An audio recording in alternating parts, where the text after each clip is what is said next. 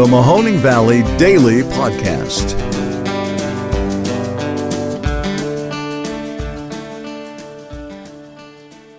Hey, everybody, how's it going? Welcome to another episode of the Mahoning Valley Daily Podcast. My name is Ron Cabuno. We've got just a little news for your day, and then we'll have you on your way. It's November 3rd, and it is the day after Election Day. Most incumbents won their seats back. There was no big shakeup in the Boardman School Board. It seems as though everyone in Mahoning County is behind Sunday liquor sales at new uh, restaurant establishments. Basically, all levies that were on the ballot passed, except for those in Lowellville. All of those failed, including ones for the school, fire, and police. And even the Mahoning County roads tax passed, but it was a squeaker, 52 to 47. And I know that listening to interviews with city officials from that department, it was badly needed funding. So hopefully they'll be able to get caught up with whatever they have on backlog before they start with uh, additional improvement projects. In the gubernatorial race that everybody was watching in Virginia, the Trump like candidate was able to win election in a state that Biden carried by over 10 percentage points just a year ago. That could definitely be seen as a bellwether as to how the public at large is viewing the Democrats' hold on power and their efficacy in wielding it. I can imagine a lot of people in those counties in Northern Virginia are a little upset over Congress not being able to come to a consensus and get these bills passed to say that they are a functioning and responsible governing body that will get things done and bring home actual tangible benefits to their constituents. Not to mention that, in addition to the critical race theory scare tactics that Republicans have been using, there is now also the question as to the validity of gifted classes in schools being appropriate or somehow systemically racist. I know that is a stretch for a lot of people to understand, but trust me, there is momentum to those types of rationalizations, and they are not going to be helpful for the Democrats in future elections. In medical news, the CDC recommends vaccines for 5 to 11 year olds.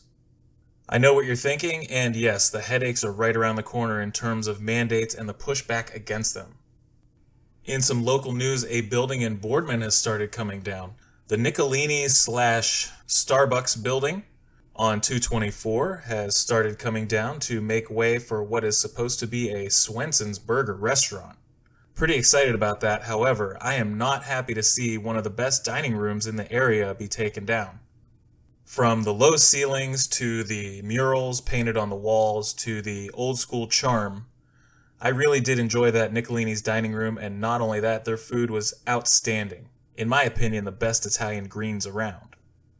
And so, in its place will be essentially a fast food joint, not exactly an equivocal replacement, but we will learn to deal.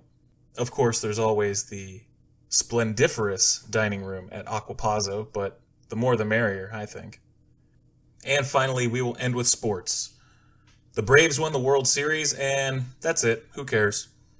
More importantly, folks, Cleveland Browns and OBJ, mad drama at present A couple of days ago, Odell Beckham's father released a YouTube video that was compiled by somebody else showing over 12 minutes of his son either standing wide open, uh, waiting for a pass, or watching a pass sail terribly over his head during play during this season.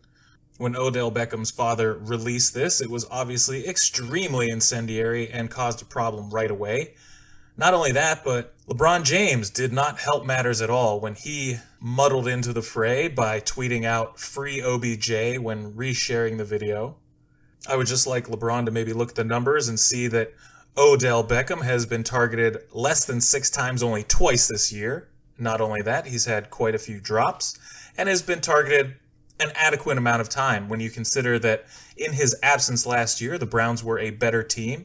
And with a running focused attack, trying to get him into the game can be a forced measure a lot of the times. So you got to kind of take what you're given and just hope that winning is enough for star wide receivers like Beckham.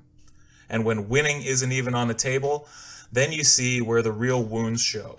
It seems as though he might be the selfish player we thought he was, unless, of course, he comes out and says something against this video. However, that doesn't look like it will be the case, and it does look like there is a real rift because on Wednesday, it is reported that he was excused from the team's practice. It says that it had something to do with his shoulder, but it's very coincidental that it just so happens to be a couple days after this really troublesome video came out. Now, the Browns did not trade for him before the trade deadline expired, which would have been smart because they could have got something back for him. Now it looks as though they might even release him just a couple days after that trade deadline. Maybe there was nobody who wanted to take on his salary, which is very possible, but essentially they would be forced in into the position of just getting rid of him off of the roster because none of his money is guaranteed, and then just moving on without him for the rest of the season and in the future, which might actually be the best option. Oh, what a tangled web we weave when we like to watch the Cleveland Browns on TV. My goodness. We'll see how all this drama shakes out when the Browns have to get right back to work this weekend against the Cincinnati Bengals. Never a dull moment. Just like covering the news for the Mahoning Valley Daily Podcast. We'll see you guys tomorrow.